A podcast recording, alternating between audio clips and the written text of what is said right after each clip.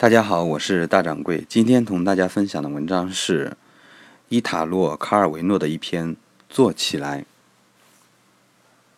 有这样一个镇子，做什么事情都被禁止了。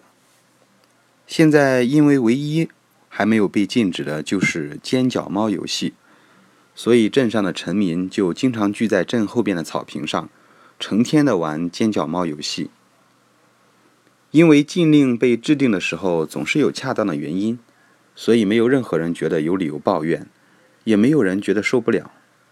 几年过去了，有一天，官员们觉得再没有任何理由禁止臣民做这些事情了，他们就派了传令官四处通知人们，一切都开禁了。传令官来到百姓喜欢聚集的那些地方，听好了，听好了，他们宣布，所有的都开禁了。但人们还是玩尖角猫游戏，明白吗？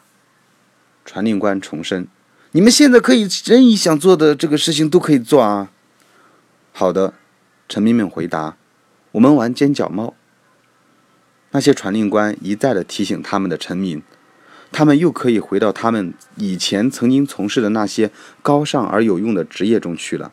但是老百姓都不愿意听，他们继续玩尖角猫。一圈又一圈，甚至都不停下来喘口气。看到他们是白费劲，那些传令官就回去禀报上面。这很容易，那些官员们说：“现在我们下令禁止尖角猫。”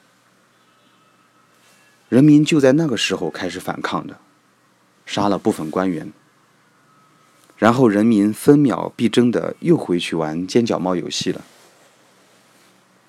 这就是伊塔洛·卡尔维诺的这篇文章，做起来。